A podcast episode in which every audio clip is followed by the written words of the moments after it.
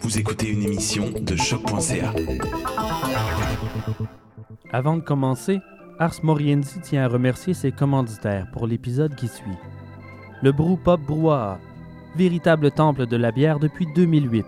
Je dirais même que c'est mon deuxième salon. Deux adresses, à Huntsic et Rosemont à Montréal. brewpopbrouhaha.com.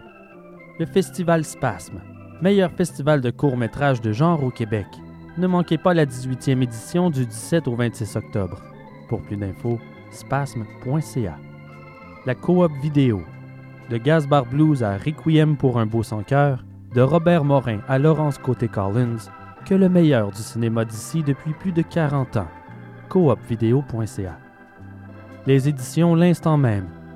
Et si vous cherchez une suggestion, je vous propose l'essai de mon ami Éric Falardeau, Le corps souillé, gore, pornographie et fluide corporel. Demandez-le chez votre libraire. instantmême.com. Et finalement, Expérience Bière, boutique spécialisée en bière de microbrasserie et produits fins. Leurs conseillers sauront vous proposer les meilleures saveurs d'ici. Ils sont situés au 1751 Amherst à Montréal.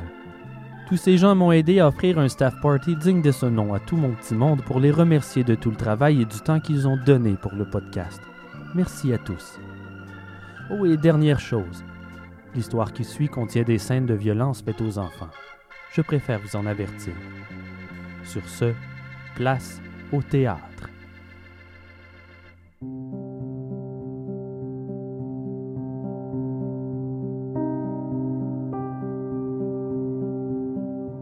En septembre 2018, le Psychological Review publiait un article sur une étude effectuée par le professeur Ingo Zettler de l'Université de Copenhague sur ce qu'il appelle le noyau sombre. Selon lui, les traits de caractère hostiles de l'humain tels que le narcissisme, le machiavélisme ou la méchanceté partageraient un noyau commun et seraient essentiellement des manifestations d'un seul ensemble comportemental, l'égoïsme extrême. Le noyau sombre est le nom donné au dénominateur commun de ces traits. On peut le définir comme la tendance d'une personne à maximiser ses avantages personnels par rapport à ceux des autres. Ce type de personnes justifie souvent leurs actions blessantes pour écarter les sentiments de culpabilité, de regret ou de honte. Le noyau sombre de l'égoïsme extrême se trouve dans neuf des traits de caractère toxiques les plus couramment étudiés. L'égoïsme, une préoccupation excessive pour son propre intérêt au détriment de ceux des autres et de la communauté, le machiavélisme, une attitude manipulatrice et insensible, et la conviction que la fin justifie les moyens pour parvenir à ses objectifs. Le désengagement moral, un style de traitement cognitif qui permet de se comporter de façon contraire à l'éthique sans ressentir de remords. Le narcissisme, une absorption excessive de soi, un sentiment de supériorité et un besoin extrême d'attention de la part des autres. Le droit psychologique, une croyance récurrente que l'on est meilleur que les autres et que l'on mérite un meilleur traitement. La psychopathie, un manque d'empathie et de maîtrise de soi combiné à un comportement impulsif. Le sadisme, un désir d'infliger le mal, mental ou physique, à autrui, pour son propre plaisir ou pour son propre bénéfice. L'intérêt personnel, un désir d'améliorer et de mettre en valeur sa propre situation sociale et financière. Et finalement, la méchanceté, la destruction et la volonté de faire du mal aux autres, même si, pour y parvenir, on se fait du mal au passage. Comme ces traits sont tous l'expression d'une même disposition, une personne manifestant un comportement malveillant particulier, comme par exemple le fait d'humilier les autres, sera plus enclin à se livrer à d'autres activités comme tricher, mentir ou voler. La force du noyau sombre indique donc dans quelle mesure une personne est susceptible d'adopter un comportement associé à l'un ou l'autre des neuf traits. En d'autres mots, c'est une sorte de cartographie du mal humain. Selon le Dr Zettler, l'analyse du noyau sombre d'une personne peut être un outil utile pour évaluer la probabilité qu'il y ait récidive criminelle ou adoption d'un comportement toxique. Une partie importante de la nature humaine est imprégnée de violence. Un simple regard sur notre histoire peut suffire pour croire que l'humanité a été bâtie sur le mal. Est-ce que l'égoïsme extrême serait le pilier de toute cette haine qui sévit dans nos échos? Malheureusement, force est d'admettre que nous connaissons tous quelqu'un portant l'un ou l'autre de ces traits du noyau sombre. Mais parfois, les neuf cercles de l'enfer s'alignent, relâchant dans la nature une bête féroce, l'incarnation même de l'immoralité, et tous ceux qui croisent son chemin en paient prix.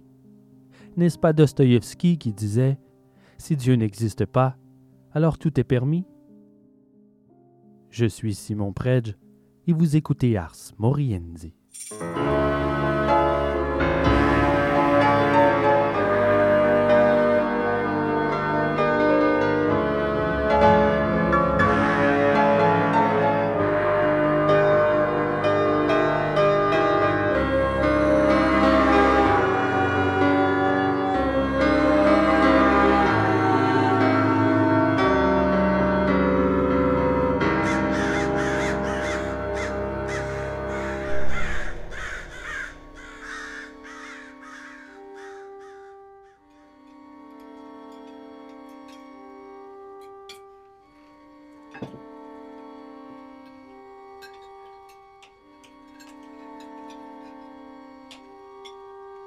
Ce sera un grand voyage, Sanford. Je parie que tu aimerais voir l'équipe des Pats de Regina sur leur propre terrain. C'est la Ligue Junior. Sanford! Regina est notre capitale et tu dois mieux la connaître. C'est un endroit magnifique et tu laisseras ton oncle te faire visiter. Nous en ferons un jeu. Nous conduirons à travers la ville et nous chercherons des vestiges de l'ouragan. Mais c'était avant ma naissance. Ça fait à peine 14 ans. Alors s'ils n'ont pas encore tout reconstruit, nous écrirons au journal un exposé. Pense-y, deux mioches de Saskatoon critiquant la capitale. Ce sera un scandale. Ha! Ce sont des mensonges.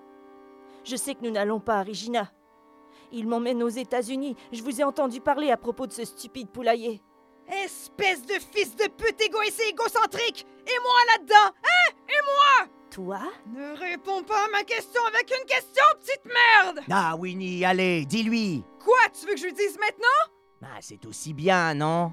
Tu veux l'entendre se plaindre? Il ne va pas se plaindre. N'est-ce pas, mon pote? Sanford Clark sent son estomac se nouer à la pensée que sa mère va l'envoyer avec son oncle. Il est atterré. L'atmosphère dans la pièce est lourde, l'air est acide. Il est un jeune garçon de 13 ans de la Saskatchewan au Canada. Il décèle la supercherie de sa mère Winifred et son étrange oncle Stuart. Il chuchote et ricane depuis le début du repas. Il conspire contre lui. Son père John ne vient pas à sa défense, mais ce n'est rien de surprenant. Il est comme un fantôme dans la vie familiale. Winifred domine d'une main de fer dans la maison et sa poigne fait taire les opinions de John. S'il lui arrive occasionnellement d'exploser quand le stress prend le dessus, son feu s'éteint rapidement. Les rares fois où il l'échappe, Winnie s'assure de le faire regretter, parfois durant des semaines. Sanford fixe son air abattu sur son père, le priant du regard d'intervenir et d'empêcher sa mère de l'envoyer loin de la maison.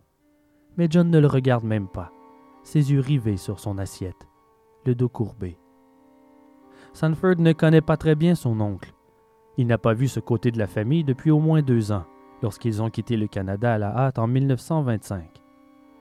Il n'a jamais su d'ailleurs pourquoi ils avaient quitté le pays, mais la famille entière sait que Stewart a rendu plusieurs de ses voisins furieux quant à sa manière de traiter leurs enfants dans le quartier. Putain de petit bâtard gâté! Tu sais pas ce que c'est de travailler, de te battre pour gagner ta croûte! Mais je n'ai que 13 ans, maman C'est quelque chose que tout garçon doit apprendre, Sanford. Mais c'est injuste, je ne veux pas... Assez! Il y a vraiment quelque chose qui ne tourne pas rond chez toi. Je pense qu'il te manque quelque chose qu'un jeune de ton âge devrait avoir. C'est ton petit côté égoïste, la manière que tu as de ne toujours penser qu'à toi. Il existe des mots pour te décrire, de très mauvais mots. Alors voilà, tu veux savoir ce qui se passe? Eh bien, tu vas le savoir! Tu pars en Californie avec ton oncle! Tous les vrais garçons de ton âge rêvent d'aventure. Faire de la route, voyager. Une mère, c'est ces choses-là. Pourquoi je voudrais voyager et mes amis, ils Mais sont c'est tous... une perte de temps de penser à toi! Tu n'es aucunement reconnaissant, j'en ai marre de toi! Toujours en train de te mettre les pieds dans les plats, toujours le nez dans tes livres de fiction! T'es un rêveur et ça ne te mènera nulle part! Tu as besoin d'une nouvelle vie, tu iras à l'école en Californie et tu aideras ton oncle en travaillant sur le poulailler! Pour Sanford, cette histoire est complètement ridicule. Pourquoi oncle Stewart désire élever des poules dans le désert? Il est un homme délicat de 20 ans qui aspire à devenir un grand pianiste. Il est fier d'avoir joué semi-professionnellement avec des orchestres locaux et dans les salles de cinéma muets. Tout le monde dans la famille connaît son rêve de devenir pianiste. Quel lien ça a avec les poules? Quel intérêt Stewart a-t-il dans le désert isolé de Los Angeles? Ça ne fait aucun sens. Il est toujours propre, habillé avec classe, ses cheveux parfaitement peignés et ses mains sont si parfaites qu'on dirait presque des mains de femme. Un poulailler est sale et, dans cette chaleur, assurément que l'odeur des fientes de poule promet d'être particulièrement infecte. Ce projet va à l'encontre de tout ce que Stanford connaît de Stewart. Un ranch à poulet répugnant? Absurde. Cela fait deux semaines que Stewart est en visite à la maison. Dès le départ, il a fait savoir que c'est le plus jeune frère de Sanford, Kenneth, qu'il voulait emmener avec lui en Californie. Mais à la surprise générale, Winnie a refusé. Et pourtant, elle ne lui refuse jamais rien. Mais il fallait s'y attendre. Kenneth est son fils préféré. Ce n'est pas un secret. Alors elle a été catégorique. Elle ne laissera jamais partir Kenneth. Il devra se débrouiller avec Sanford. Mais tous mes amis sont ici. Tu t'en prends des nouveaux? T'es encore un enfant! Et tu dois t'éloigner de ces fauteurs de troubles! Mais ils ne sont pas des Ça voyous. te ça suffit! Il cherche désespérément un argument pour les faire changer d'idée. Mais il ne fait pas le poids face à deux adultes. Winnie, j'ai l'impression que Sanford n'apprécie pas combien l'expérience sur une ferme d'élevage va façonner son caractère. Je vais l'endurcir, moi. John surprend tout le monde en sortant de sa torpeur. Il se lève, la mâchoire serrée, la détermination dans les yeux. Je vais le dire une fois pour toutes, votre plan est complètement stupide. Depuis des heures que vous jacassez et je n'ai rien entendu qui fait du sens. Je n'ai pas confiance en toi, Stuart. Qu'est-ce que tu caches? Ah ben voilà! Il se réveille! T'es tellement plus malin, hein? Quel père viril tu fais! Alors dis-nous, quel est ce nouvel emploi que tu t'es déniché pour payer ce que ça coûtera de garder Sanford ici? Hein? Pas de réponse? Connard! Tu seras arrogant le jour où tu feras quelque chose de ta vie au lieu de ne rien foutre avec ta bête entre les mains! Les paroles de Winnie viennent de le mettre au tapis. Il retourne à son silence en évitant de honte le regard de son fils. À ce moment, Stuart passe son bras autour du cou de Sanford, comme le ferait un vieil ami. Il déclare qu'il est maintenant temps de prendre la route. Le voyage prendra plusieurs jours. Le plus tôt sera le mieux. Premier arrêt, les grands-parents qui habitent Los Angeles. Les au revoir sont brefs. John serre la main de son fils avec fermeté, comme s'il tentait de s'excuser de ne pas avoir été d'une grande aide. Puis Sanford fait un câlin à sa sœur Jessie. C'est ça le plus dur, la laisser derrière. Elle est tellement protectrice et aimante, mais elle n'a aucun pouvoir dans cette situation. Tu es mieux de m'écrire souvent. Ne les laisse pas faire, Jessie. Oh, allez, San. Je sais que t'en as pas envie, mais je suis sûre que tu t'en sortiras. Je viendrai le visiter dès que possible.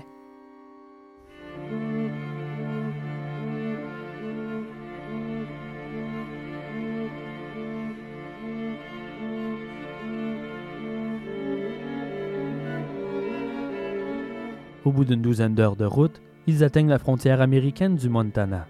ok, maintenant, peu importe ce qui arrive, tu te tais. C'est moi qui parle. C'est légal pour moi de traverser, mais pas pour toi. On doit prétendre que t'as les deux citoyennetés. Mais comment je fais ça? Tu ne le fais pas. C'est pourquoi je te demande de fermer ta gueule. Je m'en occupe. Gordon Stewart Northcott a l'allure d'un acteur de film de série B. Il possède assez d'habileté sociale pour être charmant et persuasif quand ça lui convient. Il est le genre de personne capable de débarquer sur n'importe quel plateau de tournage de Los Angeles et d'en ressortir avec un emploi. Ils approchent du douanier et Stewart commence à étaler ses mensonges avec une aisance remarquable. Il raconte que Sanford est né aux États-Unis mais qu'ils ont perdu ses papiers. Ils doivent rentrer au pays pour aller au chevet d'un membre de la famille sur son lit de mort. Bien sûr, aujourd'hui, cette technique ne fonctionnerait pas, mais en 1927, c'est une toute autre histoire. Le douanier les laisse passer. Après avoir traversé la frontière, les journées deviennent répétitives. Ils conduisent de jour et campent en bordure de route dès la tombée de la nuit.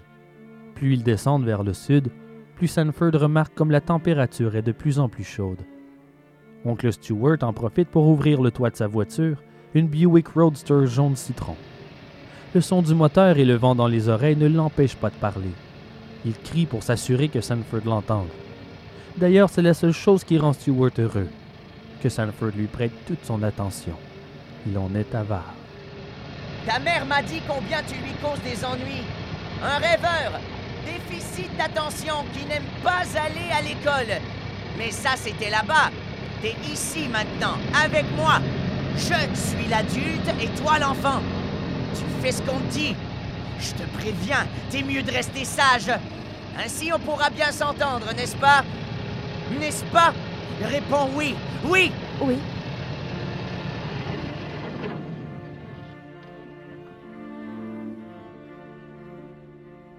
Une fois arrivé à la maison de ses grands-parents, Cyrus George Northcott, 62 ans, et Sarah Louise Northcott, 54 ans, Sanford espère que l'ambiance sera plus agréable qu'avec son oncle et son comportement sinistre. Mais dès qu'il pose pied dans la maison, il devient vite évident que le pire reste à venir. Sarah Louise ignore complètement le gamin, en se lançant dans les bras de son fils Stuart pour l'accueillir.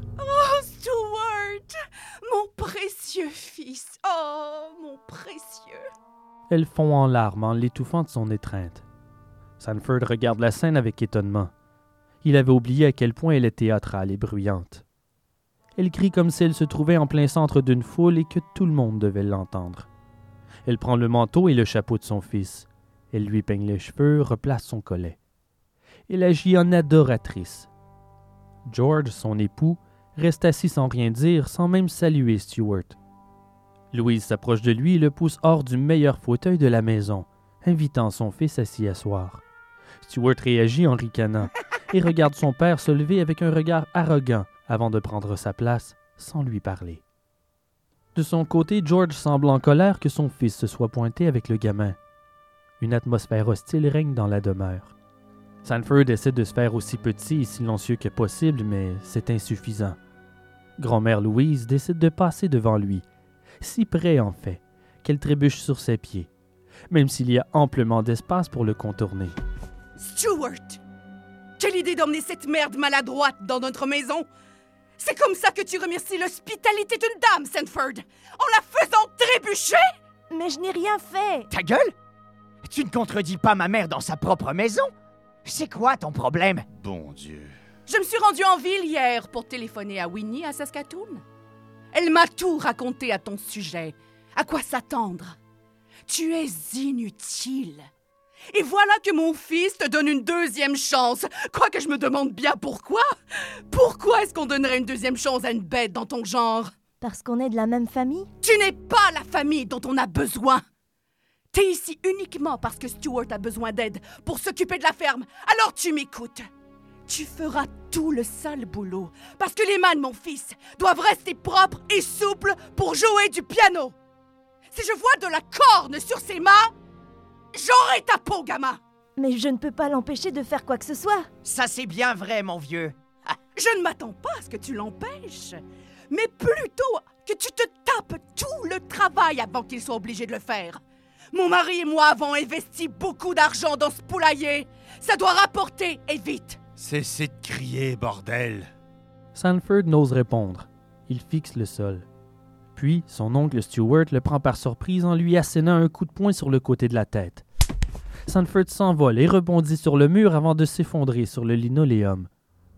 Il voit des étoiles et la douleur lui traverse le corps comme un choc électrique. Au lieu d'obtenir de l'aide, George crie à Stuart de ne pas briser les meubles.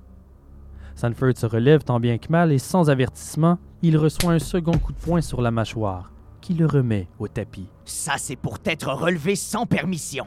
Louise relève Sanford en le prenant par le bras et le sort par la porte arrière de la maison. Elle le pousse dans la cour et referme la porte derrière elle. Il est en colère, mais que peut-il faire? Puis la porte s'ouvre à nouveau. Hé Tu restes sur la propriété, hein? Sanford sursaute, mais il ne répond pas assez vite au goût de son oncle. Putain, ne t'éloigne pas et reste dans la cour, Sanford T'es sourd, petit con Tu restes ici Oui, d'accord.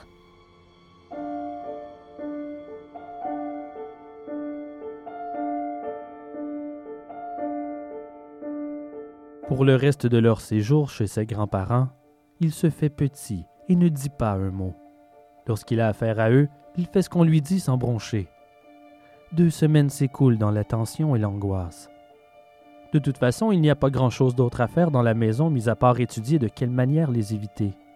En particulier son oncle Stuart, que même ses parents semblent craindre. Ces violences sont plutôt instructives. Il se rend compte qu'assommer sa victime est important aux yeux de son oncle. Comme si la vue du gamin prosterné confirmait que ses coups atteignaient bien leurs objectifs. Donc la fois suivante où Stuart a inventé une raison pour le frapper, Sanford s'est jeté sur le sol après le premier coup. Même s'il n'a pas été frappé si durement, il chute délibérément. Il reste couché en position fétale en levant un bras devant son visage. Et il attend. Ça fonctionne. Il n'y a pas de deuxième coup. Au lieu de cela, son oncle reste au-dessus de lui quelques instants pour savourer sa conquête avant de s'éloigner. Ce que Sanford comprend, c'est que durant ses crises de rage, Stuart a besoin de sentir qu'il a complètement détruit son adversaire. Ce n'était pas assez pour lui de gagner. Il devait pulvériser le garçon et le sentir impuissant. La nuit, toutefois, quand son oncle vient le rejoindre pour se toucher tout en le caressant, il est si terrifié qu'il paralyse. Ces actes commis par Stuart ne lui ont jamais été décrits autrement que comme un crime contre nature. Il ne sait pas comment réagir. Et pour s'assurer que Sanford n'en dise mot, Stuart le menace et lui raconte ce qu'il subira en prison s'il parle. Ils vont adorer ta petite gueule innocente en tôle. Tu vas devenir la gare centrale, gamin. Tout leur train passera par ton arrière-train. Ça va, j'ai compris. Ça ne te fait pas rire, Sanford Je ne vois aucune raison d'en rire. Ah bon?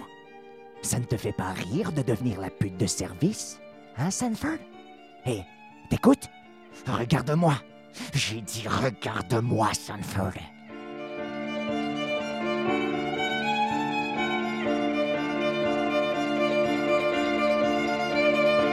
Au cours des deux semaines passées à Los Angeles, les Northcott ont réglé les derniers détails pour la construction de la ferme. Ils font les arrangements nécessaires pour que tous les matériaux soient livrés sur place. Considérant l'atmosphère dans la maison, Sanford a bon espoir. Il a hâte de quitter pour la ferme en plein centre de nulle part. Un nouveau départ en quelque sorte. Ça ne peut être pire qu'ici. Enfin arrive le temps d'emballer ses choses et de quitter Los Angeles à bord de la Roadster. Il roule et s'enfonce de plus en plus dans le désert, vers l'est, sur l'autoroute 60. Puis après quelques virages, ils atteignent leur nouvelle demeure en périphérie de la minuscule bourgade de Wineville. Une terre de crotale aride, sans cachet, que du sable, rien. Isolé au milieu de nulle part. Il n'y a qu'un puits avec une pompe. Des ouvriers arrivent sur les lieux pour la construction de la maison. Pendant ce temps, son oncle et lui doivent dormir dans une tente. De jour, il se charge des tâches plus simples, comme la fabrication du poulailler, y entasser les poulets et s'en occuper. Malgré tout ce qui s'est passé jusqu'à présent, Sanford est confiant et rassuré. Maintenant qu'ils sont arrivés et malgré le tempérament de Stuart, il sent que les choses peuvent s'améliorer. On a besoin de lui sur la ferme. Il se sent utile. Il sent qu'il a de la valeur en quelque sorte. Ce ne sera pas un train de vie facile, mais les choses ne peuvent que s'améliorer, non? L'illusion de sécurité s'est toutefois envolée comme de la fumée au vent. Le premier viol a lieu avant la fin de la première semaine sur la ferme. Oncle Stewart l'approche d'abord avec douceur, mais aussitôt que Sanford le repousse et essaie de s'éloigner, il le frappe au visage et le traîne de force dans la tente. Il prend Sanford violemment par derrière, alors qu'il hurle de peur et de douleur. Ces cris ne sont pas des tentatives d'appel à l'aide. Ils ont des voisins, certes, mais ils sont si loin que personne ne peut les entendre. Sanford est impuissant. Il implore la pitié de son oncle qui le frappe derrière la tête en retour, gardant Sanford paralysé au sol tout au long de l'agression.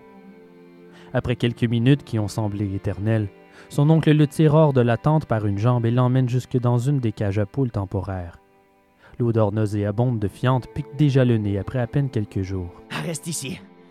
Si tu bouges avant mon retour, je te brise les deux jambes. Il entend la porte se refermer derrière lui. Même s'il le voulait, la douleur l'empêche de bouger. Il est incapable de se lever. Il saigne. Il reste là, couché sur le sol souillé, dégoûté et honteux. Mais que vient-il de se passer? Stuart est un animal sauvage. Il lui a infligé sa violence sexuelle dans une crise de frénésie, jusqu'à ce qu'il sente Sanford complètement brisé. Après ce qui lui a semblé comme de longues heures, il se relève en s'aidant de ses bras. En reprenant conscience, une seule question lui vient en tête. Qu'est-ce que je fais? Mais aucune réponse ne vient. Puis il entend la voiture de son oncle se stationner. Il ignore depuis combien de temps il était parti. Mais il y a deux voix, celle de Stuart et celle d'un jeune garçon. Il comprend que l'enfant est mexicain dû à son fort accent. Il entend son oncle diriger l'enfant vers la cabane de bois dans laquelle se trouvent les cages à poules principales, puis la porte se referme. C'est à ce moment que la réalité le frappe de plein fouet. La seule raison pour Stewart de lancer cette entreprise répugnante au milieu de nulle part, ce n'est qu'une excuse pour être isolé, loin des regards. Puis les cris se mettent à résonner dans le désert. L'enfant hurle à plein poumon, puis plus rien. Et alors le silence est brisé par des sons qu'il connaît déjà trop bien. Son oncle se déchaîne. Même s'il ne le voit pas, il peut imaginer l'enfant se faire traîner en enfer par le démon faisant office de bourreau. Les affreux sons sortant de la cabane réveillent les poules qui se mettent à glousser bruyamment. Les cris, la frénésie démentielle de Stuart, les poules qui s'énervent. Tout ce bruit est un cauchemar. Sanford se bouche les oreilles, mais rien à faire. Il a l'impression que tout ce qui est vivant sur la ferme est en train de se faire tuer en simultané. Son cœur éclate en mille miettes en entendant les supplications désespérées du gamin. Il fond en larmes, se sentant si impuissant. Au bout d'un moment, son oncle vient déverrouiller la porte de sa cage à poules et lui dit Allez, tu peux sortir. Ne crains rien. Sanford sort, mais ses jambes le supportent à peine. Assure-toi que les poules ont assez à manger et tu pourras aller dormir ensuite. Stuart ne vient pas dormir dans la tente ce soir-là. Et malgré les terribles images qui tombent dans sa tête, le calme permet à Sanford d'avoir une bonne nuit de sommeil pour la première fois depuis longtemps.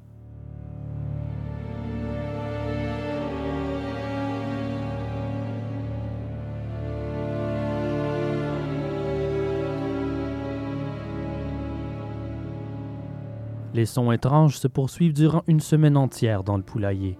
De jour, l'enfant mexicain est attaché et bâillonné pour ne pas alerter les ouvriers et George qui supervisent la construction. Mais le soir, la frénésie sexuelle de Stewart revient en force. Pendant ce temps, Sanford fait ce qu'on lui ordonne. Il s'occupe des poules durant la journée et le soir, il fait de son mieux pour ignorer l'horreur qui se déroule dans la cabane. Il vaut mieux ne pas enrager son oncle. Il se fait petit et n'attire pas l'attention. Mais après un temps, son oncle remarque la manière exagérée de Sanford à éviter le jeune Mexicain dans le poulailler. Un soir, il appelle Sanford et lui donne des haricots en conserve. Apporte ça aux mioches dans la cage. Il fait ce qu'on lui dit, sans broncher. Il ouvre la porte renforcée du poulailler et aussitôt il peut entendre des gémissements. Puis il le voit. Un jeune Mexicain, probablement un ou deux ans plus vieux que lui. Il est en piteux état. Il se recroqueville de peur comme s'il s'attend à être frappé. Son visage est tordu par les échymoses et la chair gonflée. Il tient son bras comme s'il était brisé et il est attaché par la jambe à une chaîne reliée à un poteau planté dans le sol. Les jambes de Sanford tremblent tellement qu'il a du mal à se tenir debout. Il s'assoit sur le sol et offre les haricots. L'enfant est apeuré et méfiant. Sanford lui sourit pour le rassurer. En s'approchant pour prendre la nourriture, il s'arrête net et ses yeux s'écarquillent. Il comprend en voyant les échymoses de Sanford qu'ils sont dans le même bateau. Ils sont tous les deux victimes du bourreau. Il se met à lui parler en espagnol. Sanford ne parle pas la langue, mais ce n'est pas nécessaire pour comprendre. Sors-moi d'ici. Trouve quelque chose pour briser mes chaînes. Nous devons nous enfuir. Toi et moi. Aide-moi. Allons-nous-en d'ici. Mais Sanford prend peur et recule vers la porte. Le jeune Mexicain devient de plus en plus hystérique. Sanford lui prend les mains comme pour le rassurer, mais que peut-il lui dire? S'il tente quoi que ce soit, son oncle s'en rendra compte et il ne le laissera pas faire. Il lui faut un plan. Il dit à l'enfant qu'il reviendra, en espérant qu'il sera en mesure de lire ce qu'il essaie de lui dire à travers ses yeux. Il sort et referme la porte derrière lui. S'il attend que Stewart se couche, peut-être aura-t-il l'opportunité de prendre ses jambes à son cou et de trouver quelqu'un en ville pour les aider. Ce soir, il tentera de s'enfuir. Il se couche dans la tente pour la nuit, puis son oncle vient le rejoindre quelques minutes plus tard. Il doit rester éveillé jusqu'à ce qu'il s'endorme.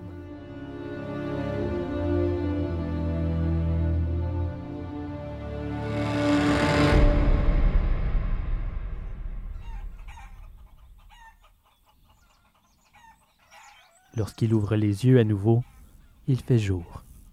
La porte de la tente est ouverte et son oncle est déjà sorti. Il s'est endormi. L'enfant, merde, Il a raté son coup.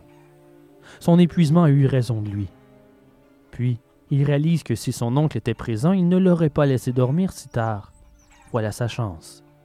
Il pourra faire tout le bruit qu'il veut pour libérer le Mexicain et s'enfuir. Il sort de la tente et confirme que la voiture de Stewart n'est pas là. Il boite jusqu'au poulailler, ouvre la porte et le gamin n'est plus là. Le ménage a été fait. Il n'y a plus aucune trace de son passage.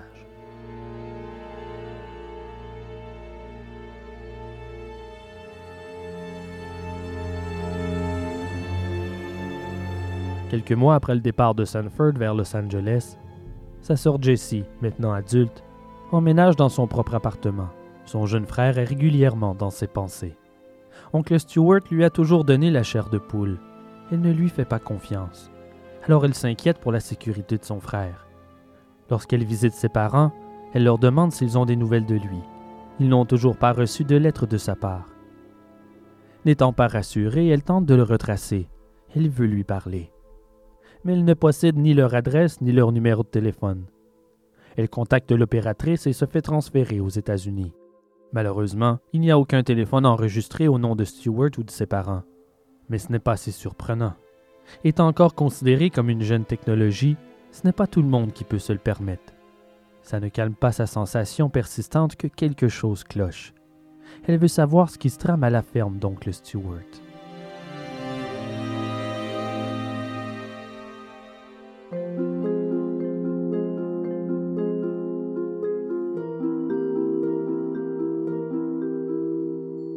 Au bout d'à peine quelques semaines, la construction du ranch est complétée. La petite maison a deux chambres, un salon et une cuisine. Même chose pour le poulailler, tout est prêt et assemblé. Ils les ont remplis de plusieurs centaines de poules. Ça s'entend, ça se sent, ça pique le nez. La situation sur le ranch ne s'améliore pas. Les attaques de l'oncle Stewart deviennent routine pour Sanford. Lorsqu'il n'y a personne autour, Stewart l'appelle ma petite chérie que ce soit lorsqu'il lui demande de nettoyer les cages ou lorsqu'il serre sa gorge pour lui montrer toute l'emprise qu'il a sur lui, et qu'il ferait bien de ne parler à personne de ce qui se passe sur la ferme. Sinon, la prochaine fois, il serrera jusqu'à son dernier souffle. Les agressions sont faites dans la plus totale discrétion. Jamais Sanford n'est battu ou violé lorsque grand-père George est en visite. Il comprend vite que plus il travaille fort, moins il est embêté par son oncle. Il se tient à l'écart en prenant bien soin des poules et ça fonctionne en général. Mais lorsque Stewart entre dans une de ses rages sexuelles, rien ne peut l'arrêter. Puis, on livre le piano. Enfin. L'instrument s'avère être d'une grande aide. Durant plusieurs jours, Stewart passe la majorité de son temps à prétendre qu'il joue devant public. Sanford peut entendre la musique résonner à l'extérieur. Et chaque fois qu'il entend le piano, ça le rassure car ça veut dire que son oncle est occupé dans la maison. Donc il n'a pas à craindre de recevoir un coup derrière la tête, ou pire. Le piano devient l'objet le plus rassurant de la ferme. Tout ce qu'il doit faire est de travailler corps et âme pour s'assurer qu'il ne reste rien à faire pour Stewart dans le poulailler. Son oncle doit conserver ses mains délicates pour jouer du piano. Plus il en joue, plus Sanford a la paix. Au bout de quelques semaines, il apprend à connaître son oncle et développe diverses techniques pour éviter ces violences. D'abord, abandonner toute résistance. Ça ne fait qu'attiser sa colère. Il vient aussi à la même conclusion que bon nombre de femmes abusées, de prostituées et d'enfants maltraités se sont résignés à accepter à travers l'histoire. Laisse-le te faire mal sans réagir. Il te laisse généralement tranquille par la suite.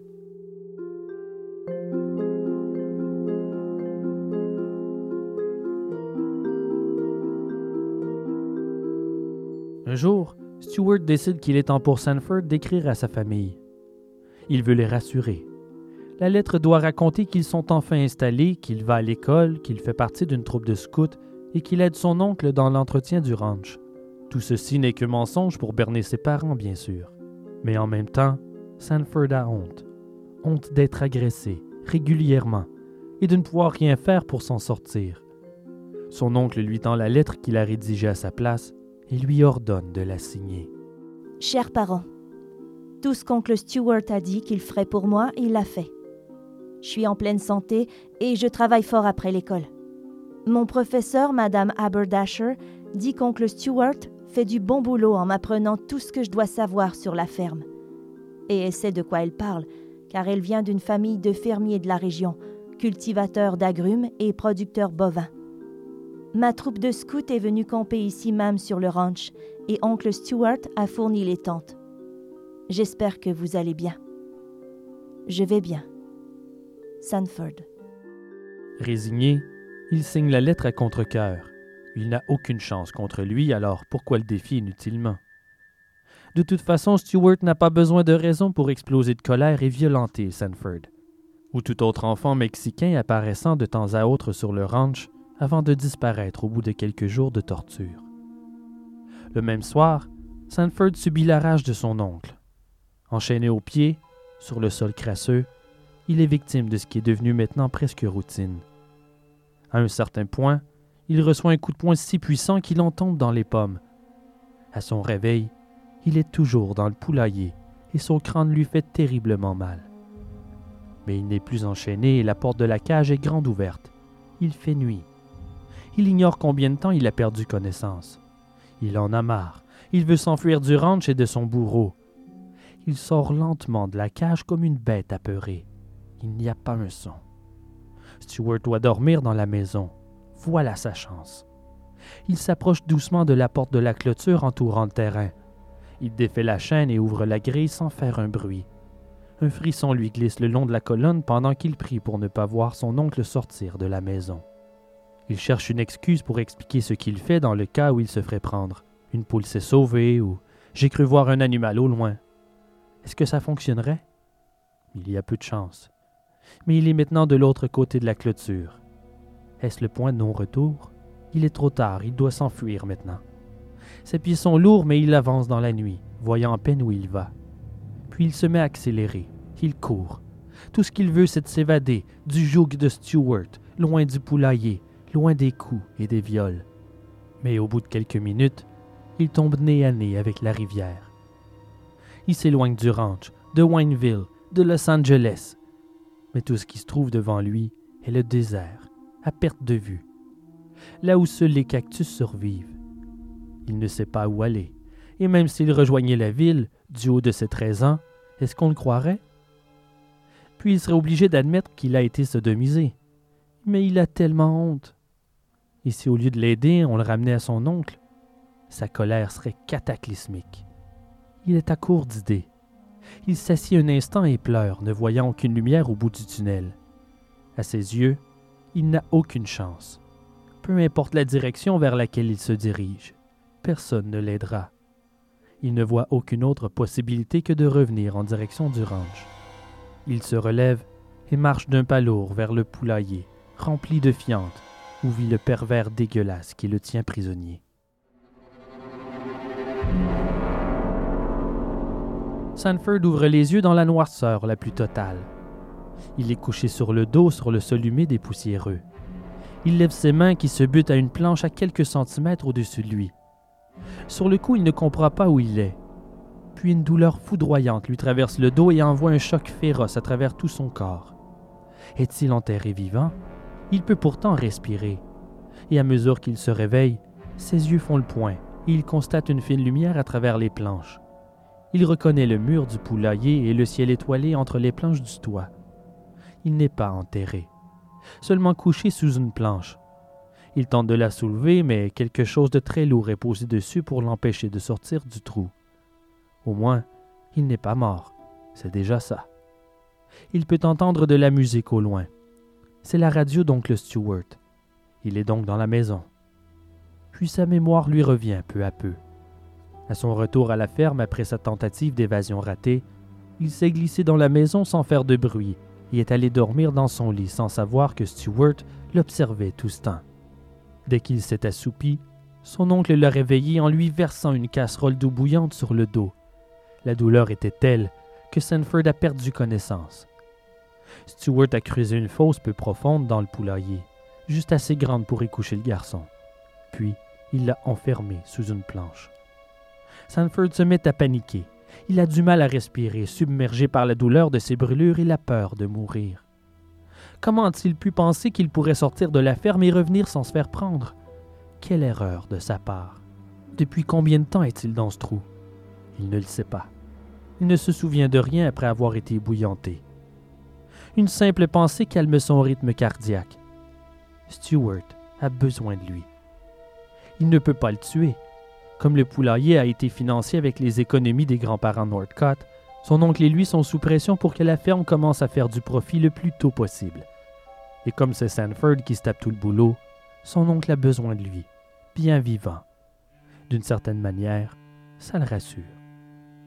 Mais comment ses grands-parents peuvent-ils laisser leur fils agir de la sorte? Car ils savent très bien ce qui se trame sur le ranch. La prudence d'oncle Stewart s'est relâchée au cours des récentes semaines. Il est arrivé à plusieurs reprises que lors de leur visite, les grands-parents tombent nez à nez avec des enfants mexicains kidnappés. Et pourtant, ils détournent leur regard. Ils ne disent rien. Ça fait partie de la routine maintenant. Stewart quitte en voiture, il revient plusieurs heures plus tard avec un enfant apeuré, et il lui fait subir les pires sévices durant quelques jours avant de se fatiguer et s'en débarrasser. Dieu sait comment. Grand-père et grand-mère voient bien que ces gamins ne font jamais de travail sur la ferme. Ils voient bien qu'à chacune de leurs visites, c'est un gamin différent. Mais ils ne disent rien. Ils les ignorent. La seule fois que Sanford a entendu grand-père George, ne serait-ce que le mentionner, est lorsqu'en pleine nuit, on entendait l'enfant crier de douleur dans le poulailler. George est sorti de la maison en colère en hurlant qu'il essayait de dormir. Le lendemain matin, le jeune Mexicain avait disparu. Qui sait ce que Stewart en a fait? Pendant ce temps, à Saskatoon, Jessie, la sœur de Sanford, rend visite à son père à sa demande. Ils se rencontrent dans un café et John est heureux de pouvoir discuter avec sa fille, sans sa femme Winifred.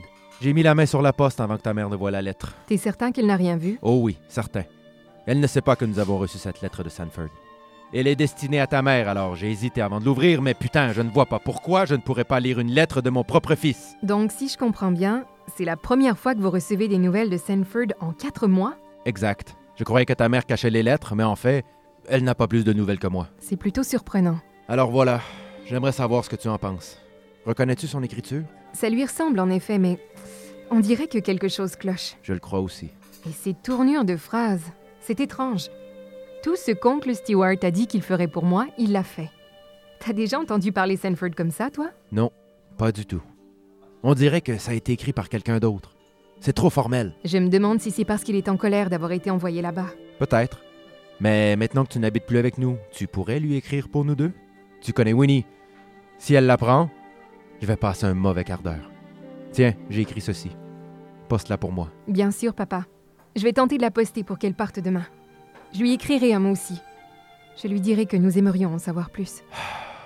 Si seulement il y avait un moyen de savoir ce qui se passe là-bas.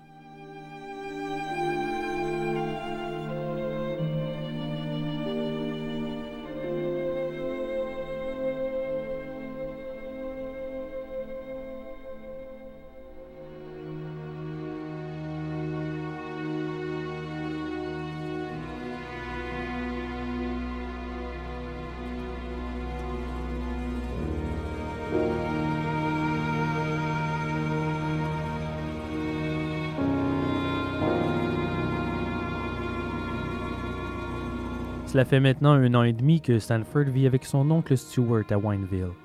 Une routine s'est installée. Il s'occupe des poules, il les nourrit, ramasse les œufs, nettoie le poulailler. Il est violé par son oncle si régulièrement que la douleur à son fessier est maintenant permanente. Il trouve du sang dans ses sous-vêtements presque tous les jours. Et son dos lui fait encore mal après l'événement de l'eau bouillante. Avec le temps, Sanford a perdu le compte des jeunes garçons mexicains suppliciés dans le poulailler. Ils vont et viennent au rythme d'environ un par mois. Et il ne reste jamais plus d'une semaine. Sanford déteste entendre les cris de ses gamins, mais à chaque fois que le cauchemar recommence, il se console en se disant qu'au moins, pendant ce temps, ce n'est pas lui qui subit toute cette torture. Il en est au point où les cris des enfants sont pour lui synonymes de paix et de repos. Il aimerait faire quelque chose, mais quoi? Il se sent si impuissant. Le 1er février 1928, en après-midi, Oncle Stewart revient d'une de ses escapades. Sa roadster se stationne devant la maison dans un nuage de poussière. Sanford! Viens ici maintenant! Allez, allez, allez, allez! Sanford! Sanford, viens ici! Oui, oui, je viens. Qu'est-ce qu'il y a? Stewart referme la portière de la voiture et sort un grand seau à goudron de la banquette arrière. En s'approchant, Sanford reconnaît aussitôt ce parfum fétide de sueur acide qu'il associe maintenant à ses crises de folie démoniaque. Oh, Sanford! Je t'ai apporté un cadeau! Il tend le seau vers lui et retire la serviette recouvrant l'ouverture. Son sourire trahit sa réjouissance qu'il ne contient plus. Sanford se penche pour voir à l'intérieur. On dirait de la fourrure, la fourrure d'un petit animal, recouvert de sang.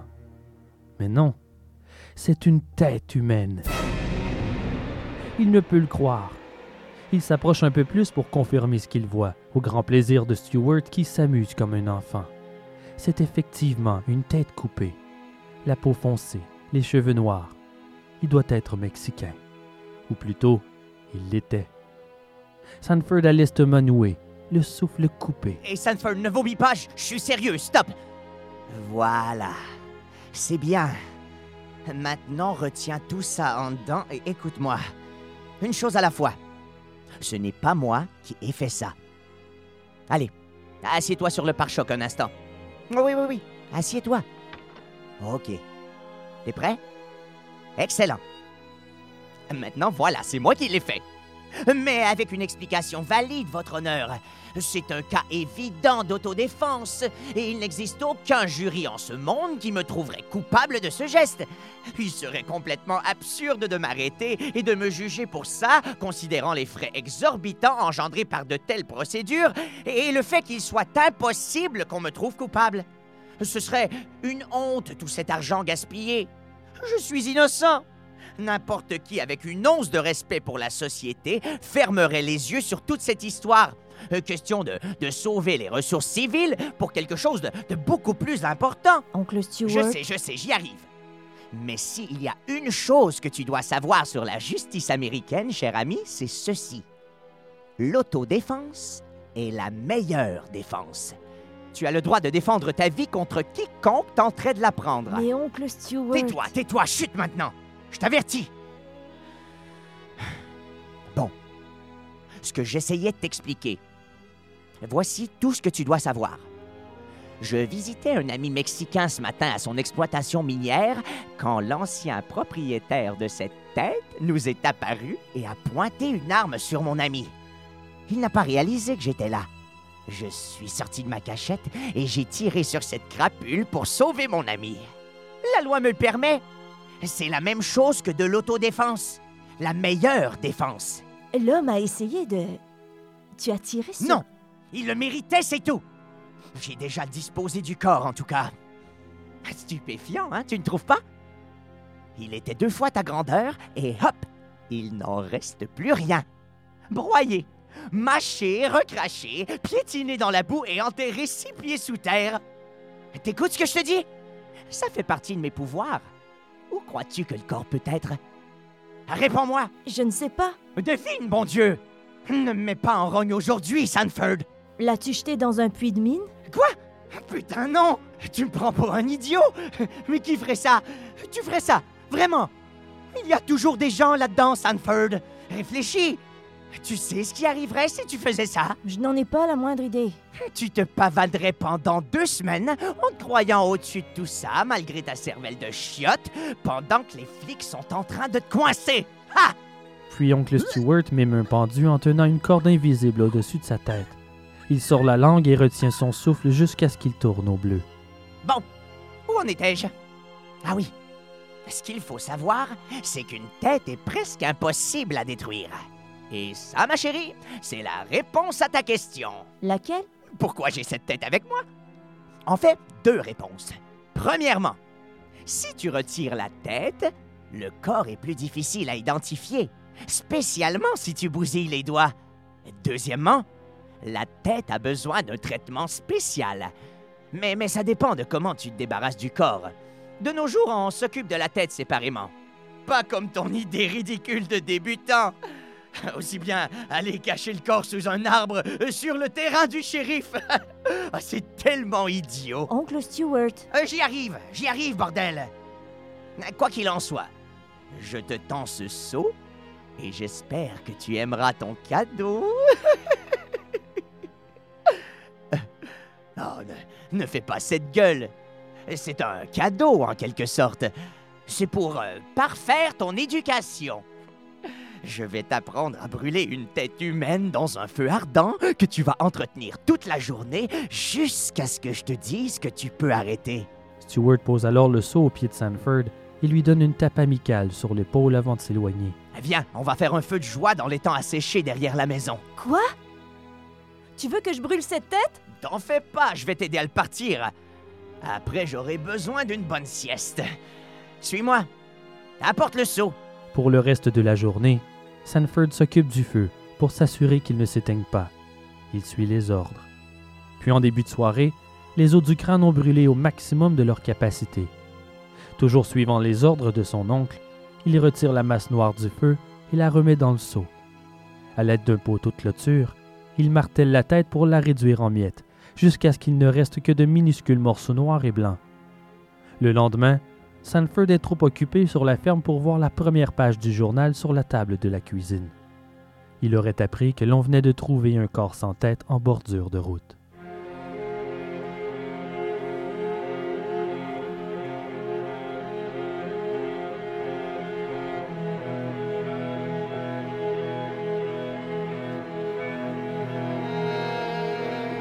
Environ un mois plus tard, le son du moteur de la Roadster accompagné par la radio brise le silence sur la ferme. Au loin, derrière le poulailler, Sanford peut entendre les voix enthousiastes de son oncle discutant avec ce qui semble être un jeune garçon. Il est de retour de sa patrouille avec de la chair fraîche. Sanford! Ah, tu es là. Viens ici. J'aimerais te présenter quelqu'un. Le jeune garçon à ses côtés a environ 9 ou 10 ans. Mais pourquoi est-ce qu'on s'arrête ici s'il nous reste encore beaucoup de chemin à faire? Ma mère va s'inquiéter et se mettre en colère si je ne suis pas de retour bientôt. On ferait mieux de se remettre en route vers le ranch dès que possible. Sanford, viens, approche. J'ai un nouveau camarade de jeu pour toi. Dis-lui bonjour. Il s'appelle Walter. Walter Collins. Sanford ressent un frisson lui parcourir le corps. Attends. Walter Collins? Salut! Tu es Sanford, c'est ça? Je croyais que tu travaillais sur le ranch. Oui, salut. En fait, c'est un poulailler. Il se tourne vers son oncle. Walter Collins? C'est son nom. Je t'ai entendu dire ce nom. Tu ne le connais pas déjà? En effet, Et en se retournant vers Walter, il dit il est tellement jaloux. Comme une femme. Il nous connaît bien, ma mère et moi. Tu connais sa famille, oncle Stewart Non. Euh, en fait, pas vraiment. Euh, juste un peu. Ma mère l'a rencontré au magasin. Tu vois, jalouse Je travaillais dans une épicerie il y a quelques années et Walter y faisait souvent les courses pour sa mère. Ça y est, ça me revient. Tu m'avais parlé de lui. Mais il n'y a aucun cheval ici. Ce n'est pas le ranch dont tu me parlais? Il n'y a pas de chevaux ici. Est-ce qu'on peut aller au ranch et aller voir les chevaux comme tu m'as promis? Je veux avoir le temps d'en monter un avant que ma mère ne s'inquiète. C'est le bon ranch, Walter. C'est tout ce dont Sanford a besoin pour comprendre que le gamin est condamné. Mais il n'y a aucun cheval, que des poulets. Walter, il est temps de te dire la vérité. Ta mère est très en colère, très très en colère contre toi, et depuis un bon moment déjà. À dire vrai, elle te déteste. Quoi? Attends, attends, ce n'est pas ce que j'essaie de dire. Euh, oublie ce que je viens de te dire. T'en fais pas, elle ne te déteste pas. Je te promets qu'elle ne te déteste pas. Elle est juste, euh, disons, qu'elle en a un peu marre de ta petite gueule. Elle ne veut plus rien savoir de toi, et c'est la triste vérité. Qu'est-ce que tu veux dire? Où sont les chevaux? Tu disais qu'il y avait des chevaux! Ma, ma mère doit me chercher. Je dois retourner à la maison. Mais qu'est-ce qui te prend d'emmener quelqu'un qui connaît ton nom? Sanford, je vais baiser ce mioche jusqu'à ce que j'en ai ras-le-bol de son petit cul, puis je l'étranglerai à mort. Qu'est-ce que tu dis? Et si sa mère se pointe ici, je l'étranglerai à son tour jusqu'à ce que ses yeux sortent de ses orbites. Maman? Ok, je veux partir maintenant. Je veux plus rester ici. Cesse de te comporter en bébé et je n'aurai pas à te faire peur comme un bébé. Est-ce que c'est bien compris? Tu. Tu veux dire que ce n'était que pour me faire peur? Mais bien sûr! Et dis-moi la vérité, ça a fonctionné, n'est-ce pas? Eh bien, ne fais pas ça. J'aime pas ça. Je veux monter un cheval, sinon ramène-moi à la maison. Walter, fais ce qu'il te dit. Ce sera plus facile ainsi. Qu'est-ce que t'as dit, Sanford? Rien. Ah Bon, de toute façon, tu vas dormir dans le poulailler pour quelques jours. Walter et moi allons entrer un moment pour essuyer ses larmes. Viens, Walter.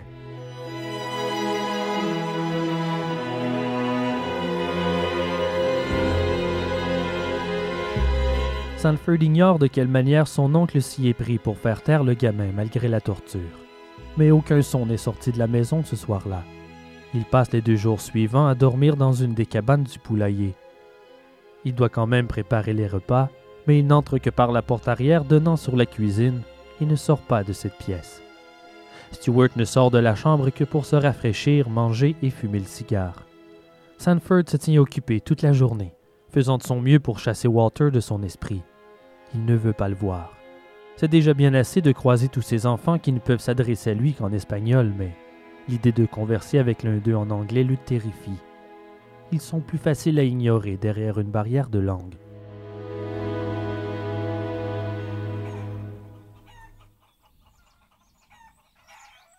Réveille-toi. Je viens de revenir et j'ai besoin de ton aide. Au troisième matin, Sanford se fait réveiller avant le lever du soleil dans le poulailler. Revenir? T'étais où? À Los Angeles. Lève-toi, on a du boulot. Où est Walter?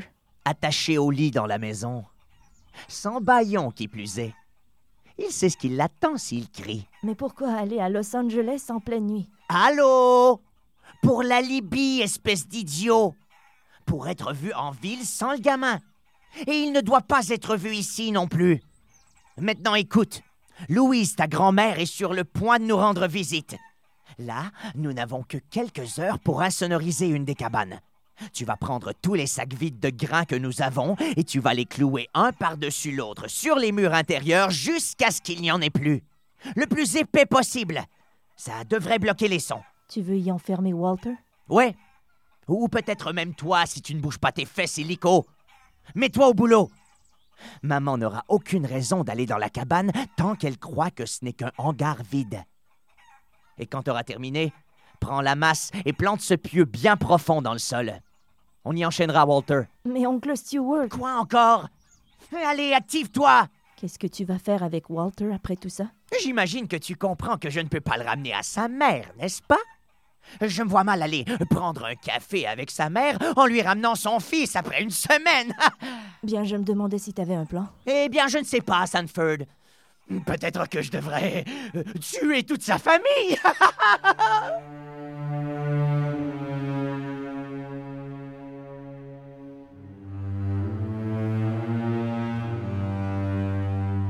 Plus tard, au milieu de l'après-midi, la cabane est prête. bon, tiens-toi prêt. Je vais chercher Walter. Et tu ferais bien de le convaincre qu'il ferait mieux de fermer sa petite gueule. Stewart disparaît dans la maison quelques minutes. Lorsque la porte s'ouvre à nouveau, il tient le jeune garçon devant lui. Oh non. Dans quel état est Walter? De la jeune créature fragile descendant les escaliers en titubant n'émane qu'une chose, la terreur. De nombreuses blessures parsèment sa peau dénudée. Il est défiguré par les échymoses. La manière dont il avance et comment tout son corps hésite à chacun de ses pas donne l'impression d'un jeune animal qui tente de marcher pour la première fois. Sanford a des palpitations cardiaques. Emmène-le au puits. Je veux que tu le nettoies de la tête aux pieds. Et rapporte-le frais comme une rose, tu m'entends? Je ne supporte pas la saleté. Fais-le lui comprendre. Mais oncle Stewart, il a l'air à moitié mort. À moitié vivant, c'est bien assez. Tant qu'il est propre. Puis il entre dans la maison en bâillant. Le soleil disparaît dans l'horizon, laissant la ferme dans l'obscurité alors que les deux enfants rejoignent la pompe du puits. Sanford pompe l'eau et Walter s'arrose maladroitement. Il est recouvert de croûtes de sang séchées. Il tremble de peur et de froid. Sanford, Oui, Walter. tu dois lui dire que je suis désolée. Dis-lui que je m'excuse pour qu'il arrête. Sanford tente d'éviter son regard. Tu n'as aucune raison d'être désolé. Tu n'as rien fait de mal. S'il te plaît, Walter, continue de te nettoyer, ok? Mais si je m'excuse, il ne sera plus en colère et je pourrai rentrer chez moi. Je ne veux plus faire de cheval. Dis-lui que je m'en fiche. Je n'en ai plus envie. Sanford ne répond pas. Il ne sait pas quoi lui dire. Sanford, est-ce que tu m'en veux?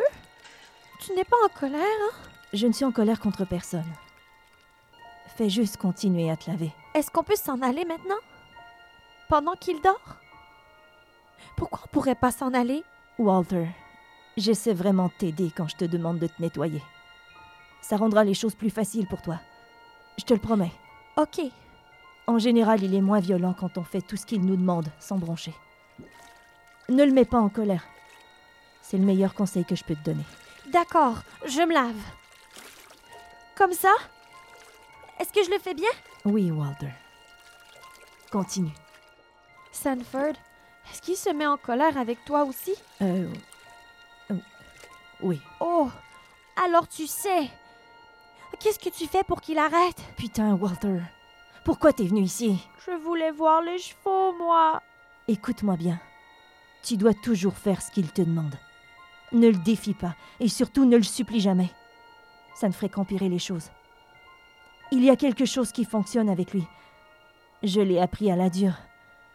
S'il te frappe, ou s'il te jette au tapis, secoue les jambes quelquefois, comme quand quelqu'un meurt au cinéma. Comme des convulsions. Il adore ça. Ça le calmera et tu éviteras quelques coups. Si je fais tout ça, est-ce qu'il me laissera partir? Il les laisse toujours partir. Il sait très bien que c'est faux, mais il veut calmer l'enfant avant de l'enchaîner dans le hangar insonorisé.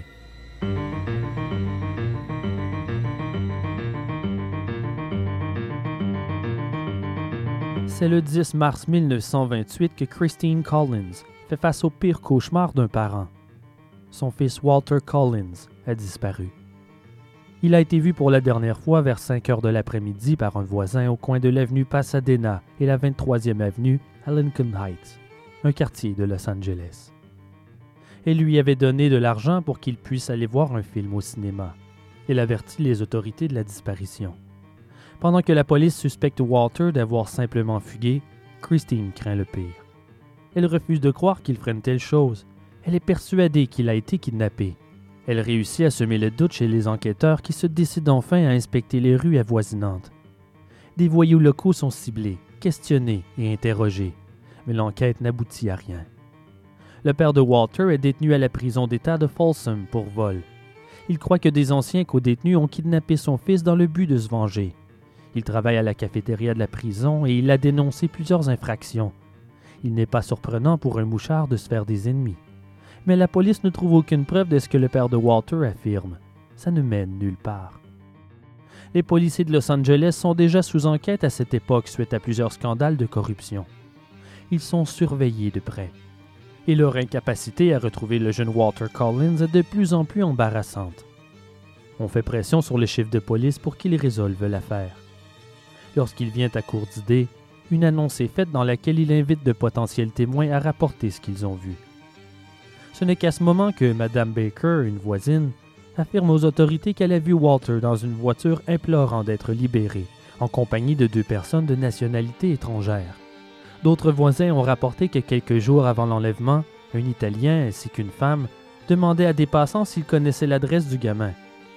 Richard Strutters, un préposé à la station de service de Glendale, a affirmé avoir vu un garçon mort enveloppé dans du papier journal à l'arrière d'une voiture lorsqu'un couple étranger s'est arrêté pour demander son chemin. La police procède à une fouille complète du lac Lincoln Park à la recherche d'un corps et on effectue une fouille massive dans le nord-est de la ville, sans succès. Les pistes ne mènent à rien. Ils ne trouvent aucune trace de Walter Collins. Il est disparu depuis déjà un mois. Pendant ce temps, Christine Collins est dévastée. Jour après jour, elle espère recevoir des nouvelles de son fils. Les mois passent et il doit retourner au travail, le visage de son fils ne quittant jamais son esprit. Elle perd le sommeil et toute motivation à poursuivre une vie normale. Elle s'accroche à la pensée que Walter est toujours vivant. Puis, cinq mois après la disparition, un miracle survient. En août, la police de l'Illinois recueille un jeune garçon qui prétend s'appeler Arthur Kent. Au départ, il raconte que son père l'a abandonné, alors il est placé temporairement dans une famille d'accueil. Éventuellement, il affirme que son vrai nom est Walter Collins de Los Angeles. Lorsqu'on lui demande pourquoi il a menti, Il répond que c'était pour protéger son père. Quelques jours plus tard, Christine reçoit un appel du capitaine J.J. Jones. Nous avons retrouvé votre fils.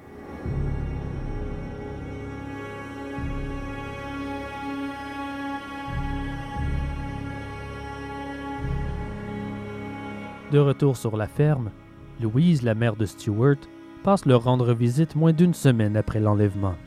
À ce stade, le jeune garçon est enchaîné dans la cabane.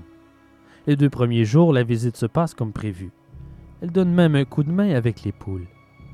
Sanford a bien été averti par son oncle de n'approcher le hangar où se trouve Walter sous aucun prétexte.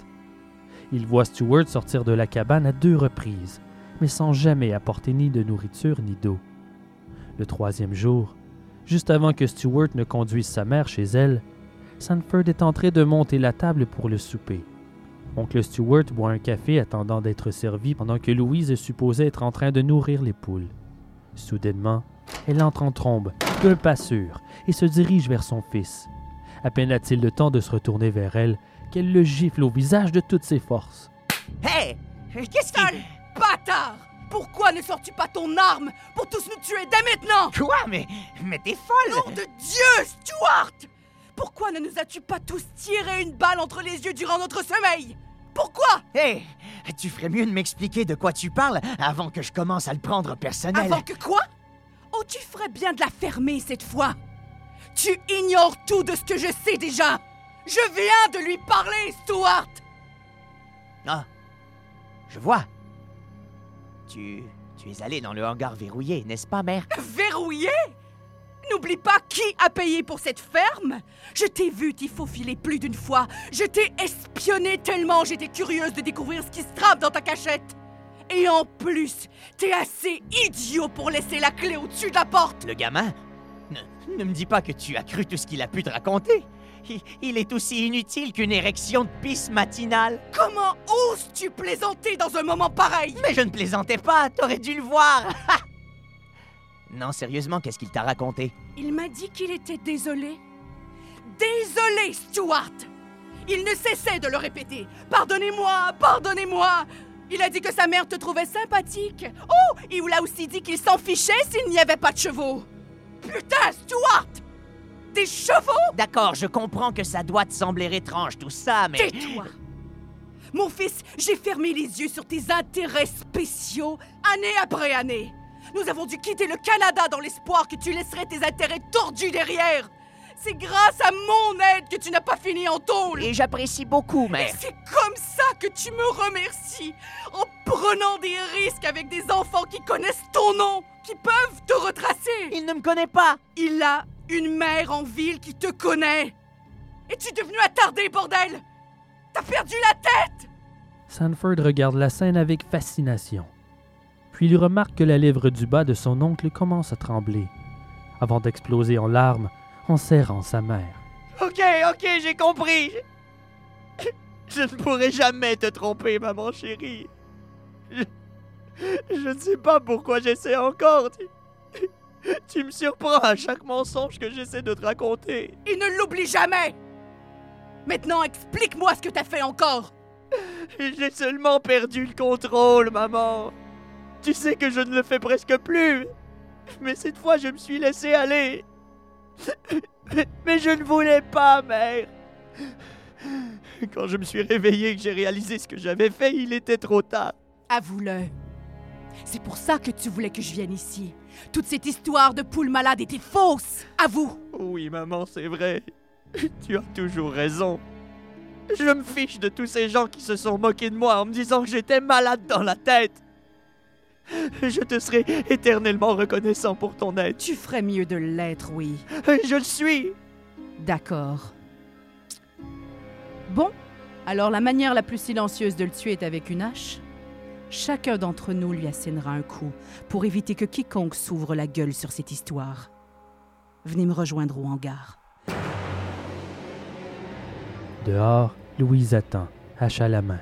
Le gamin dort à point fermé. Alors je vais lui fracasser le crâne en premier. Ce sera un geste de pitié pour le pauvre enfant. Nous sommes chanceux qu'il se soit endormi. Il ne se réveillera jamais. Ensuite, Sanford, Ce sera à ton tour de le frapper avec la hache de toutes tes forces, qu'il soit vivant ou mort. Sanford est trop horrifié pour parler. Son cœur bat la chamade. Il a l'estomac noué. Ça ne peut être vrai. Elle doit assurément être en train d'essayer d'enseigner une leçon à son fils. Ça ne peut être qu'une fausse alarme. Il n'arrive pas à croire que grand-mère soit sur le point de tuer ce pauvre enfant frêle pour le faire taire sur les agissements de son fils. Sanford s'arrête sec dans l'embrasure de la porte de la cabane. Louise dépose la lanterne sur le sol et sans aucune hésitation, elle lève la hache au-dessus d'elle et frappe la tête de Walter dans un son d'os brisé et de cervelle visqueuse. Walter expire tout l'air de ses poumons et s'éteint. Elle relève la hache et frappe à nouveau par deux fois sur le crâne de l'enfant inerte. Elle se retourne et tend la hache à Sanford. Il refuse de la prendre et recule d'un pas en tentant de retenir ses vomissements. Son oncle l'arrête et lui tend une hachette plus petite. Terrifié, il réagit en levant son bras d'un coup sec en défense vers la hache, se cognant sur la lame. La douleur est atroce alors qu'un filet de sang coule vers son coude. Prends la hache. Sanford se met à vomir et à pleurer. Stewart fait une mine dégoûtée. Sanford reprend ses esprits et fait de son mieux pour retenir ses larmes. Il lève le bras et prend la hache. Il sait qu'il n'a aucune chance de se sortir de cette situation. Dépêche-toi, on n'a pas toute la soirée. Tu l'as entendu? Et bordel, n'en fais pas tout un cas Il est déjà mort de toute façon Allez, maintenant c'est ton tour Frappe-le Sanford se répète en litanie. Il est déjà mort, il est déjà mort, il est déjà mort. Il lève la hachette et frappe gauchement la bouillie qui était auparavant la tête de Walter. Une première fois, puis une deuxième. Il est étourdi et perd pied. Stewart lui enlève la hache des mains et frappe trois ou quatre coups supplémentaires sur la dépouille.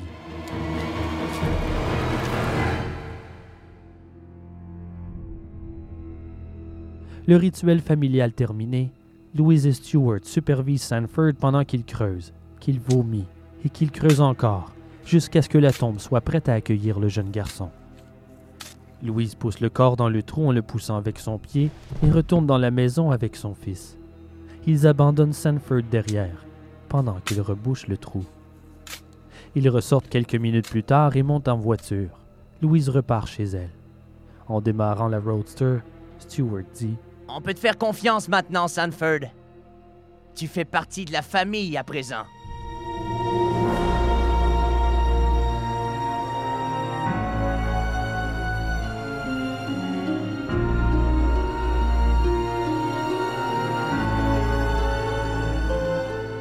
ou 1928. Un jeune Walter monte à bord du train direction Los Angeles pour être retourné à sa mère Christine. La police de LA veut faire bonne figure et améliorer sa situation dans l'opinion publique, alors ils organisent une réunion médiatique à la gare de train. L'événement doit être célébré comme une grande réussite de la police. Le train arrive. La presse est temporairement tenue à l'écart alors que Walter descend sur le quai pour rejoindre le capitaine Jones et Christine Collins. Après cinq mois étouffants de ténèbres, l'anticipation de la mère est à son comble. Elle retrouve enfin son enfant. On lui présente Walter et elle s'objecte aussitôt. Mais ce n'est pas mon fils.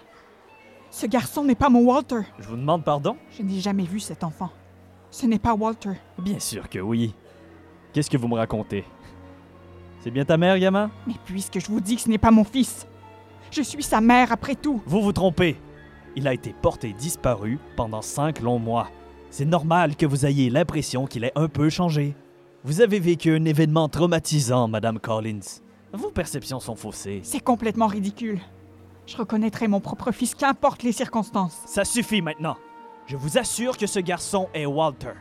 Il n'est pas question d'affirmer à la presse que nous avons fait une erreur uniquement parce que vous avez les sens brouillés. Reprenez vos esprits, madame. Vous allez prendre ce gamin avec vous pour quelque temps. Essayez-le pour voir si votre mémoire se dénoue. Vous constaterez, j'en suis sûr, qu'il est bel et bien votre fils. Mais il n'est pas mon fils. Trêve de plaisanterie. Il faut y aller maintenant.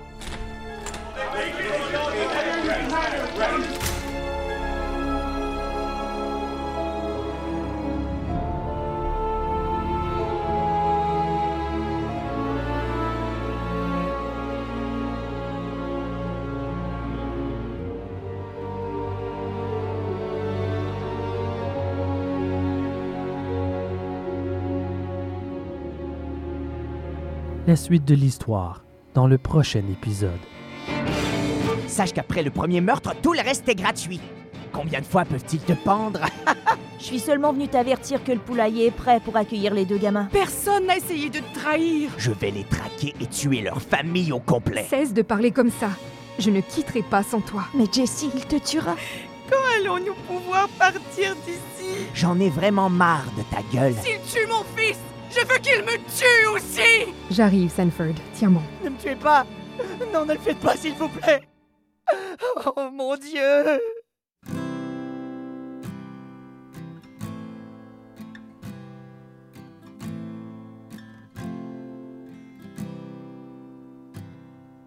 Ars Moriendi est produit par moi, Simon Predge. Recherchiste, Annie Richard. Merci à mes correcteurs, Jenny Benoît et Philippe Saint-Don. Un immense merci à mes comédiens.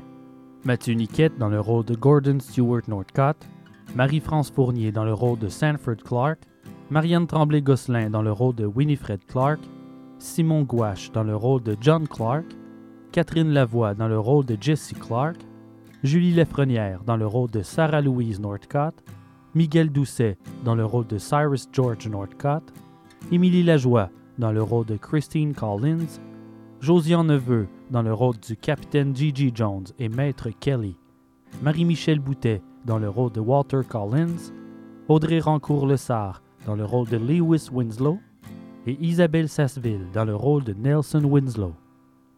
Un merci tout spécial aux quintettes Les Fragments de la Nuit qui m'ont offert leur magnifique et sombre musique pour cet épisode. Je vous invite à les découvrir sur Bandcamp, lesfragmentsdelanuit.bandcamp.com. Merci à choc.ca et à mes commanditaires, le Brewpub Brouhaha, Expérience Bière, le Festival Spasme, les éditions L'Instant même et la Coop Vidéo. Et merci aux membres de la Société secrète d'Ars Moriendi. Si vous désirez faire comme eux et supporter l'émission, joignez-nous sur Patreon. Pour le prix d'un café par mois, recevez les épisodes avant tout le monde, en plus de mini-épisodes inédits et des informations sur l'envers du décor. Sinon, procurez-vous un chandail ou une tasse à café à l'effigie d'Ars Moriendi. Tous les fonds serviront à la production et l'amélioration de l'émission, à quelques exceptions près. Suivant la suggestion d'un auditeur, Philippe Deltor, sur le groupe Facebook du podcast Distorsion, j'ai décidé de faire don de 50% de vos donations Patreon ce mois-ci au Centre canadien de protection de l'enfance. Je vous invite à faire de même. Ces organismes venant en aide aux enfants maltraités ont besoin de vous. Quelques dollars peuvent faire toute la différence. Pour plus d'informations sur le Centre canadien de protection de l'enfance, visitez le www.protectchildren.ca fr. Mais ils ne sont pas les seuls. Donnez généreusement à l'organisme qui vous tient à cœur. Merci d'avance. Et si vous voulez aider l'émission, Patreon n'est pas le seul moyen. Parlez-en et faites connaître ces horribles histoires vraies qui prouvent que les monstres existent et qu'ils sont plus humains qu'on ne le croit. Qu'on le veuille ou non, c'est notre histoire. Pour les bibliographies, les trames sonores et des photos en complément de nos histoires, visitez-nous en ligne au www.arsmoriendipodcast.ca. Et je vous le suggère fortement pour cette histoire. Je vous ai partagé en ligne plus de 150 photos, en particulier sur la fiche de l'épisode 33, pour mettre des images sur vos cauchemars. Merci d'avoir écouté Ars Moriendi et revenez-nous la semaine prochaine pour la suite de notre histoire. Memento Mori. A year from now, we'll all be gone. All our friends will move away. And they're going to better places. But our friends will be gone away.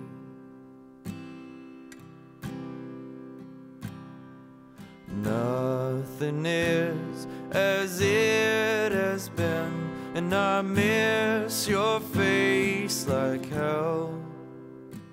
And I guess it's just as well, but I miss your face like hell.